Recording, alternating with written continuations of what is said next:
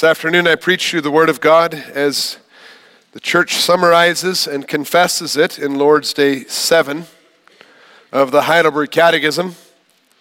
It's on page 523, the Book of Praise.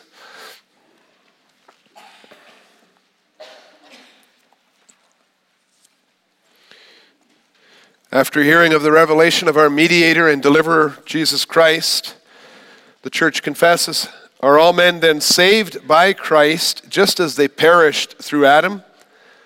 No, only those are saved who by a true faith are grafted into Christ and accept all his benefits. What is true faith? True faith is a sure knowledge whereby I accept as true all that God has revealed to us in his word.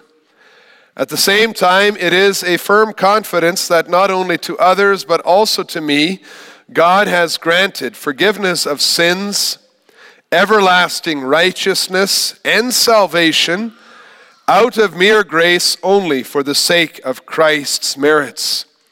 This faith, the Holy Spirit works in my heart by the gospel. What then must a Christian believe? All that is promised us in the gospel, which the articles of our Catholic and undoubted Christian faith teach us in a summary.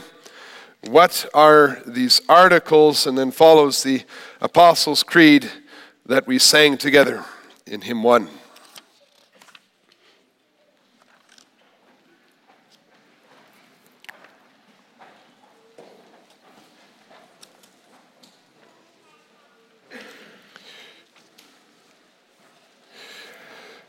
Beloved congregation of our Lord and Savior Jesus Christ, see the Catechism of Lord's Day 7, we talk about faith. We ask, what is faith? And those of you who are sharp, who are paying attention, will say, well, when we walked in here, it was on the screen in Hebrews 11, verse 1. It tells us that faith is the certainty of things hoped for, the conviction of things not seen. So, with that definition, we can see that everyone has faith. Everyone has convictions of things not seen. Although you may never have seen Russia or another country, you believe that Russia exists full of Russians because you learned this from your teacher you learned it from what other people have told you, pictures, videos you've seen, or perhaps books you have read. You believe it, even though you didn't see it. Even more impressive is the faith that everyone who's married has that a man and a woman show when they get married. Without being able to see the heart of the other person, they are so certain of the love of that other that that other person promised that they are willing to be with the other person for life. And we see then that the concept of faith, believing in, in something that is not seen, that, that concept that, that we as Christians speak about actually is not very unique. Except perhaps that the foundation of the Christian faith is a lot more trustworthy, a lot more grounded in reality than the other things that people believe nowadays. We know that the Christian faith is not based merely on emotions and hearsay, but the eternal power and the glory of the God we worship is, is clearly seen, it's clearly displayed in all creation. Romans 1, verse 20 touches on that point. And we know that in His mercy, God has even more fully and clearly revealed Himself in His holy and divine Word, which reveals to us that Jesus Christ is Savior. This Word of God the Bible is an unequaled book. If you start to study uh, it and you read up on it, you could see that it contains the, the writings of, of a multitude of different authors from the beginning of time till shortly after the ascension of Jesus Christ. And they're use, use different genres or forms, writing styles, sometimes poetry, sometimes law, sometimes history, as they reveal the one true God, truly writing under the inspiration of God Himself, the one author. And so we know God as Father, Son, and Holy Spirit. That's what we confess in the Apostles' Creed. And the Holy Spirit testifies in the hearts of man that this Bible, the, the Word, comes from God. And the truth of what we believe has even been sealed by the blood of martyrs, men who have died because of their faith in the one true God, Father, Son, and Holy Spirit. The God who reveals himself in the Bible is clearly the creator of, of heavens and the earth. And he comes to us with a wonderful message of grace and hope and comfort and love. And then we see that it is harder to believe that people don't believe that the Bible is the Word of God than to believe that many people do believe that it's God's Word. But it's true, isn't it? If you look around, you see millions of people who reject the gospel message revealed in God's holy word because they are too busy believing other things that are not true. They're, they're so busy even denying the God of the Bible exists that, they, that that's their system of belief. Atheism is actually a, a system of belief, it's, it's a faith that there is no God. And then we see very clearly that the faith that we have is clearly a gift of God. It's a work of the Holy Spirit who grafts us into Jesus Christ. I preach you the gospel of the Spirit's marvelous work under this theme. Your faith in God is a result of the Holy Spirit's powerful work. You could see that was taken uh, from uh, 1 Corinthians 2, verses 1 to 5. Your faith in God is a result of the Holy Spirit's powerful work. And He ensures that you hear the announcement of the gospel, you submit to the Savior of the gospel, and you accept the benefits of the gospel. It's all the work of the Holy Spirit. It's also what we sang in hymn 48. And so we believe, we confess that the first work of the Holy Spirit in man's conversion, that changing of their heart, is that he takes care that the gospel is preached to people. That's a work of the Holy Spirit. The work of the Holy Spirit is that God is sending heralds of this most joyful message to whom he wills and when he wills. The Apostle Paul reminds us in 1 Corinthians 2 verses 1 to 5, that the heralds that God sends are, are, can be seen in the world, but not among the, the great and not among the famous characters of the world. When the Holy Spirit gives people the privilege of hearing the preaching of the gospel, He uses humble men like Paul, who showed up in weakness and fear and in trembling. Men who do not depend on lofty speech or wisdom, but in the demonstration of the Spirit's power in spite of the preacher's weakness. And it seems, as we think about it, that God always worked this way, that the Holy Spirit brings the word to us in jars of clay. Moses said to the Lord, I'm not a capable speaker. My tongue is thick. I can't speak properly. Jeremiah said, Well, Lord, I'm much too young. Amos was a simple farmer. The disciples were uneducated Galileans, men from, from the interior. Jesus was just a man from Nazareth, a small, unimportant city out in the country. The Apostle Paul was one who at one time persecuted the church he did not stand out and, and gain a following because of his eloquent speech. God did not use mighty and powerful, glorious angels to bring the message and really impress people, but He uses ordinary men. A good example of that is in Acts 8, verse 26, where God sent an angel to go tell a man, Philip, to preach. Instead of just having the angel himself, that would have been much more impressive for those who were hearing it. God chose to use weak men to bring the message.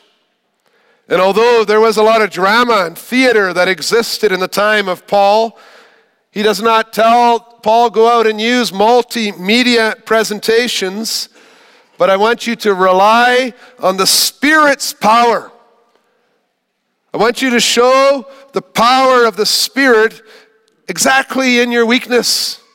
Speak clearly, Repeat what I have given you to say and see the Spirit in action. And that is exactly how we can tell that the Lord is using a person as God's instrument. In the Old Testament, God taught the people in Deuteronomy 13 and then again in Deuteronomy 18 that they, can, they need to test the, the content of the prophet's preaching by whether or not the preaching was in accordance with what else, the other things God said, and if the prophecies came true.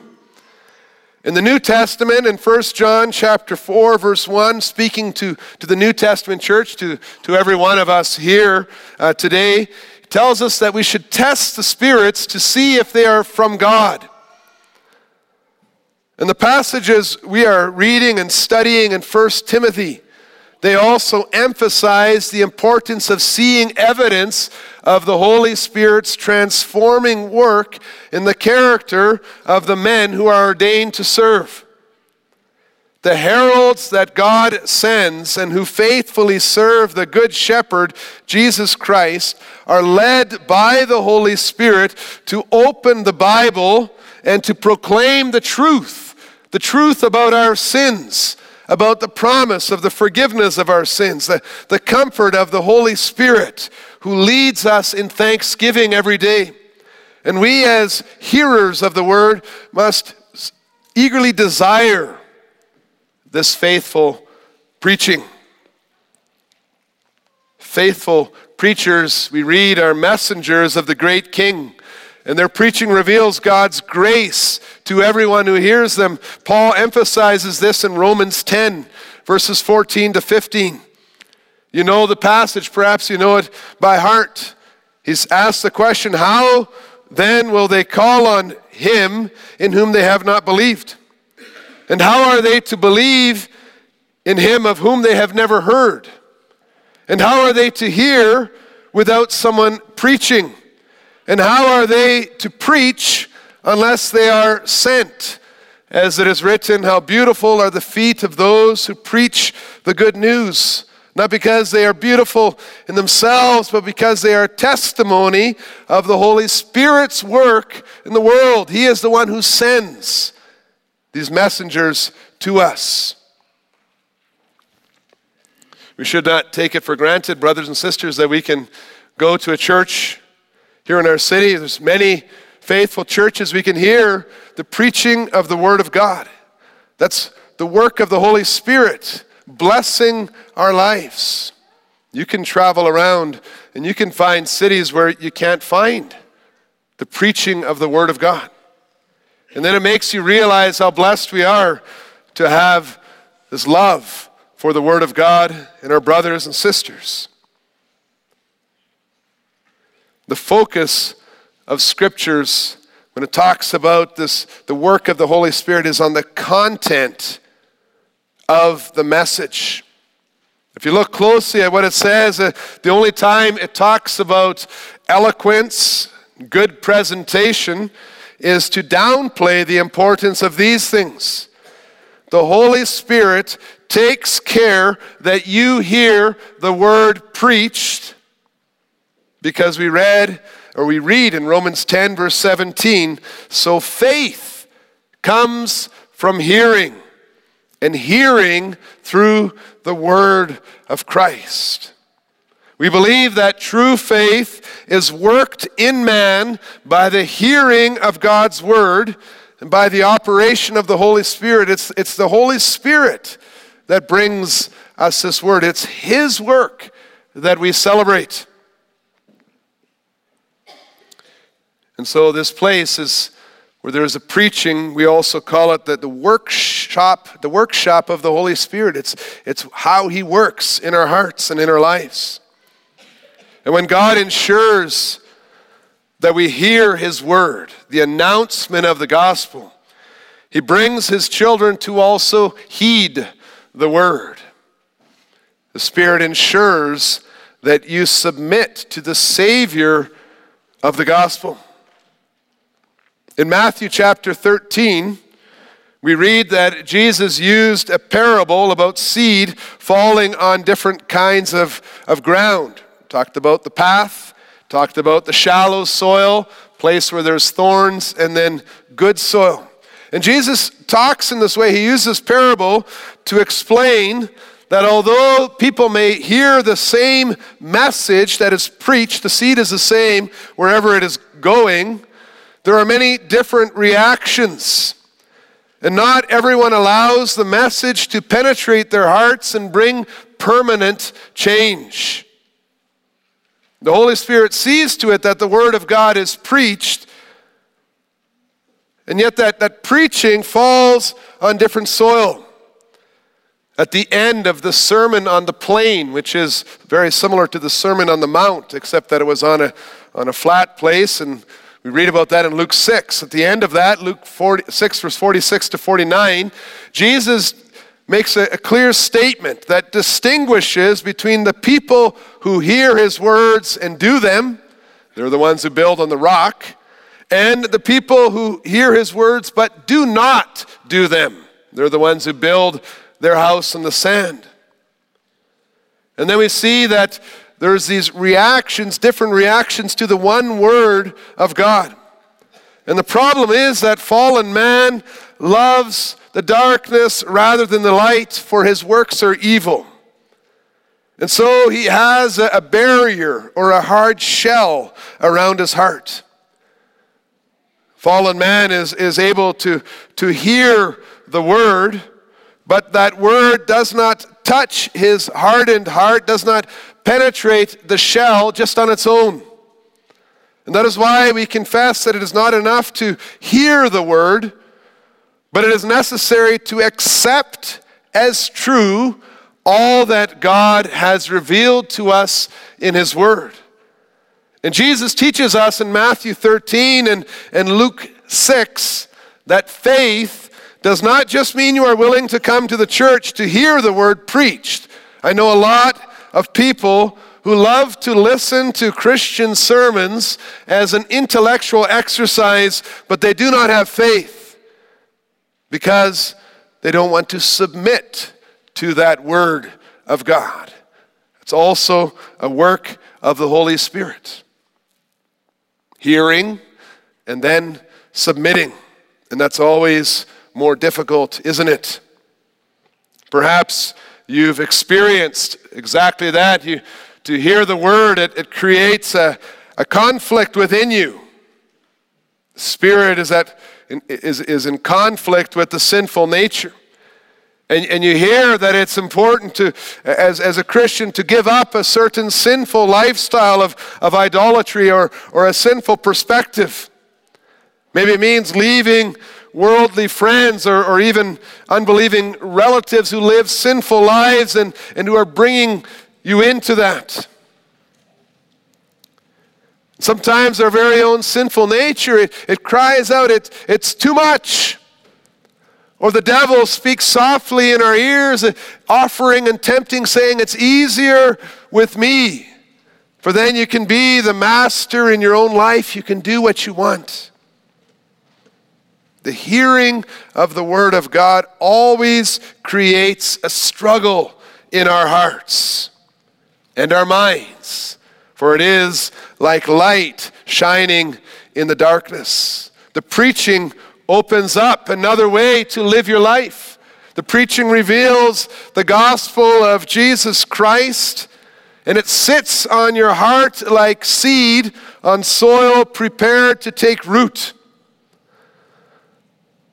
And yet, even with all this grace and blessing, our sinful nature is inclined to hate God, and it's common to see men who are like the Jews in Stephen's day, who, who heard the proclamation, who knew of the resurrection of Jesus Christ, shutting their ears and resisting the Holy Spirit, and then seeking to kill the messenger. That's humbling. You read about that, Acts 7, verse 51. And then we realize it takes a special work of the Spirit to open our hearts in such a way that after we hear the word, we also want to submit to it. If you have this desire to submit to the Word of God, that's, that's a work of the Holy Spirit. It's nothing to claim for yourself, it's a reason to praise God's grace toward you.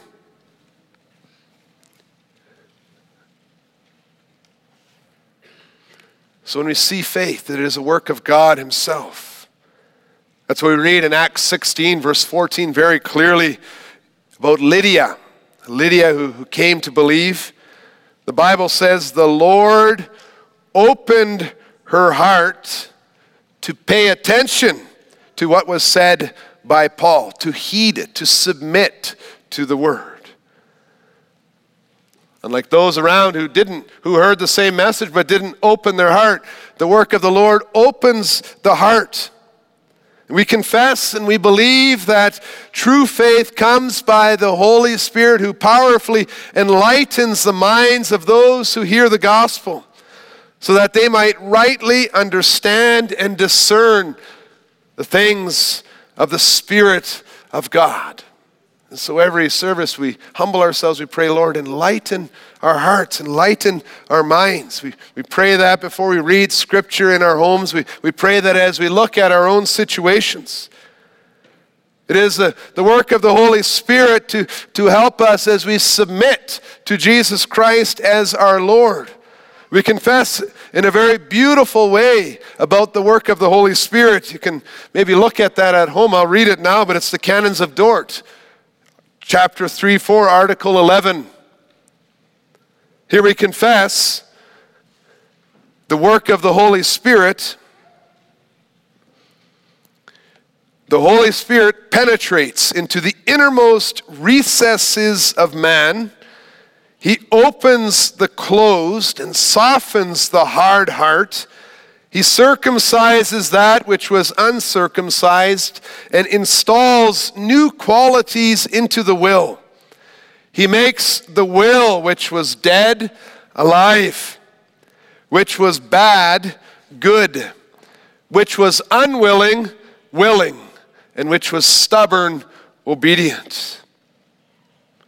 And as we see that hard shell of resistance being broken through by God and His grace, brothers and sisters, lift up your heart and see the God who does this for you in His grace. He breaks through the resistance, He gives us contrite and repentant hearts. That is the first sign of submission, isn't it? Confession and repentance. You can think of the, the speech of Peter after the ascension of our Lord Jesus Christ in Acts 2. And everyone heard the gospel of Jesus Christ, the Word, and the Spirit worked powerfully in their hearts and, and broke through the shell.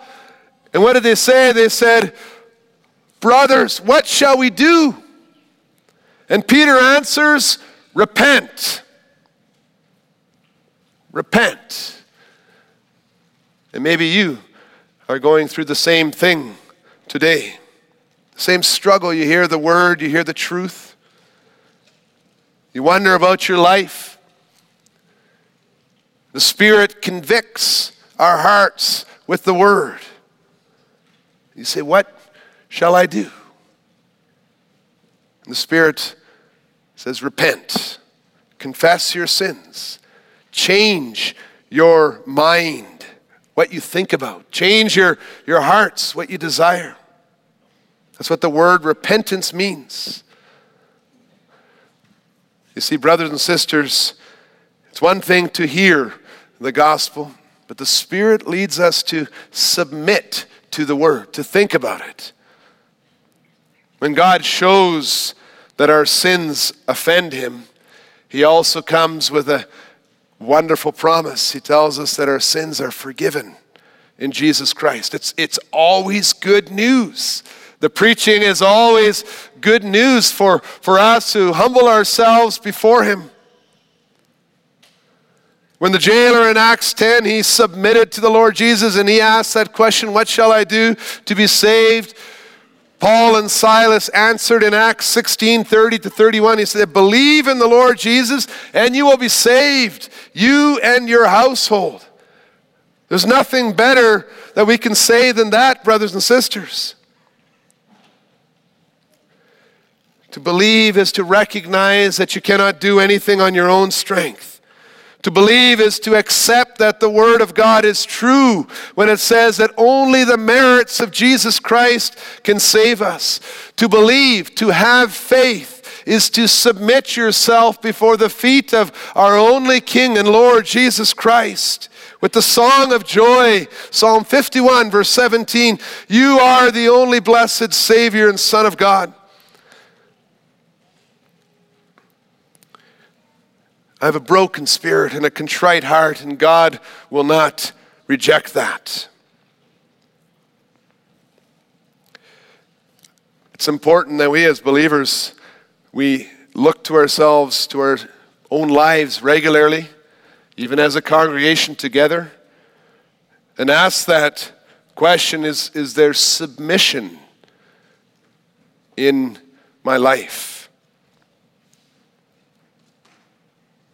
Is there a contrite heart or a broken spirit, to use the words of Psalm 51? The Holy Spirit brings all believers to their knees before the cross of the Lamb, Jesus Christ. And true faith is to accept, to believe that it is true, that He has died for our sins it's what we confess that not only to others, but also to me, God grants, has granted the forgiveness of sins, everlasting righteousness, and salvation out of mere grace only for the sake of Christ's merits.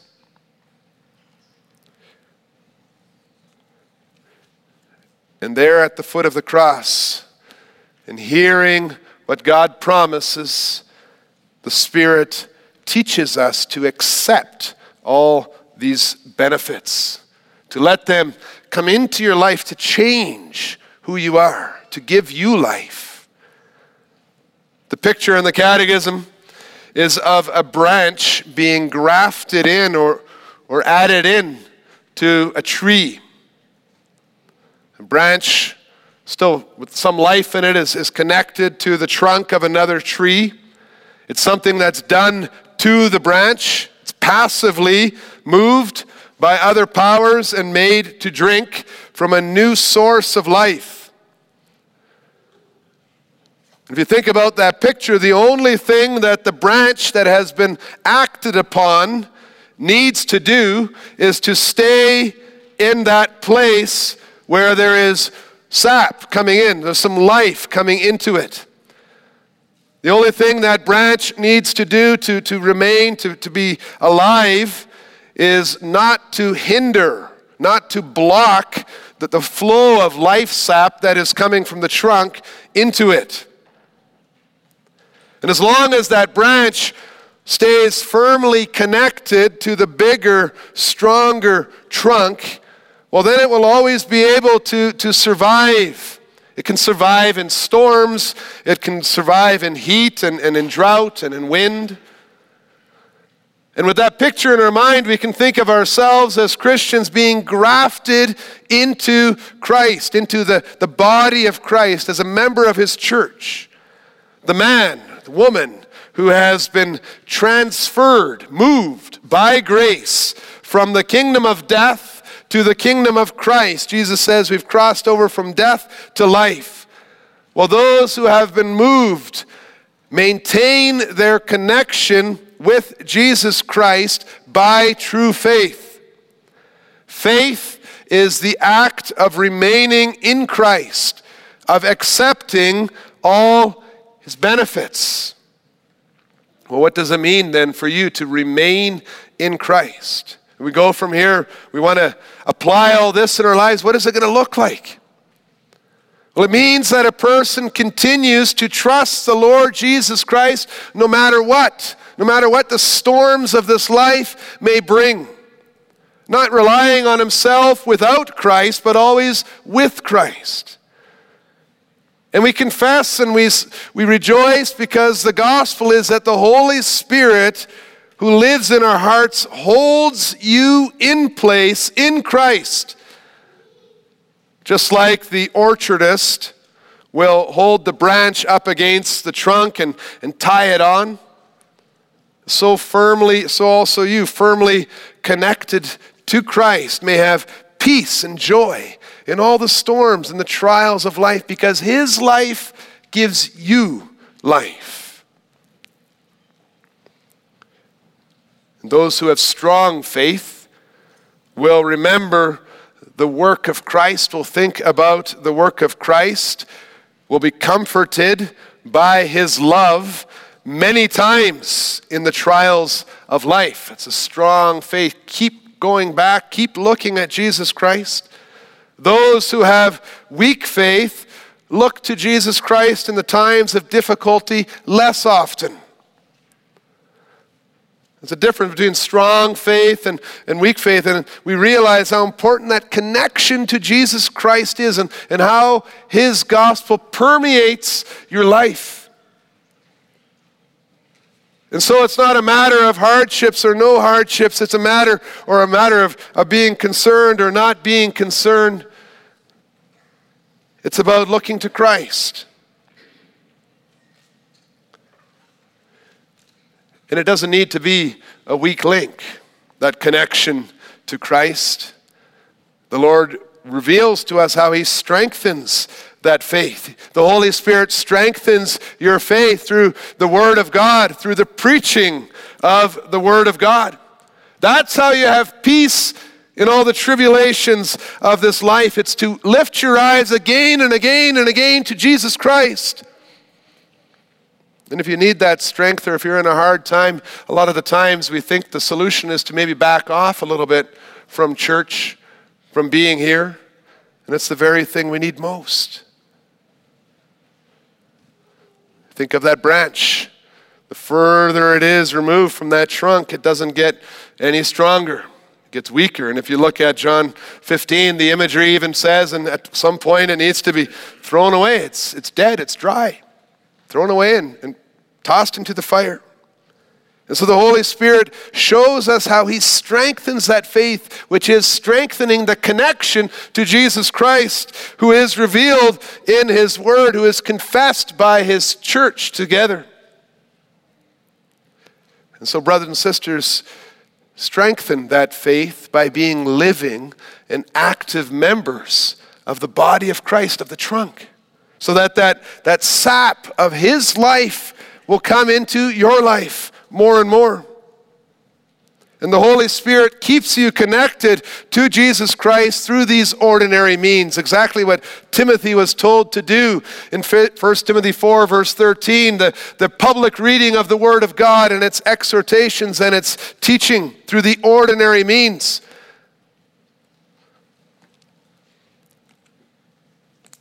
And so, once again, brothers and sisters, we are driven to Christ.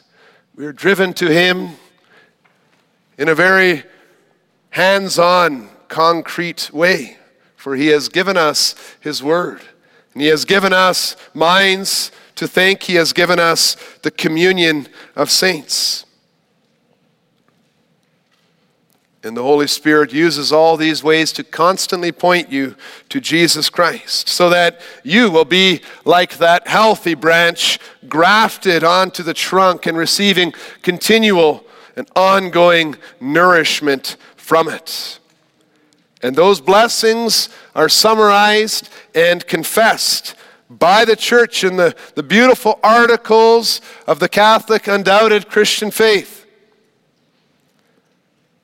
And as this summary goes out, and as we even get to look at it in the, in the upcoming weeks, that summary of the gospel as it goes out, it's, it's like a seed that's being placed in the hearts of, of every one of us, but, but also around us. And what a blessing it is to know the power of the gospel, the, the Holy Spirit who uses this gospel to, to create life so that we can live in a relationship with our Savior Jesus Christ. And the Holy Spirit has given us the truth, not through lofty words and wisdom of men, but through their weakness. And so our faith does not rest on man, but our faith rests on the power of God, which has been clearly demonstrated in our lives. We can go from here and we can praise the Holy Spirit because we know, we know the truth. We know the way to eternal life. The Christian faith is not based on people, on persuasion, or possibility.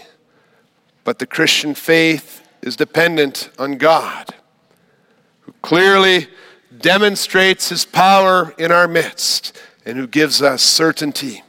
May we, in faith, walk on. Amen.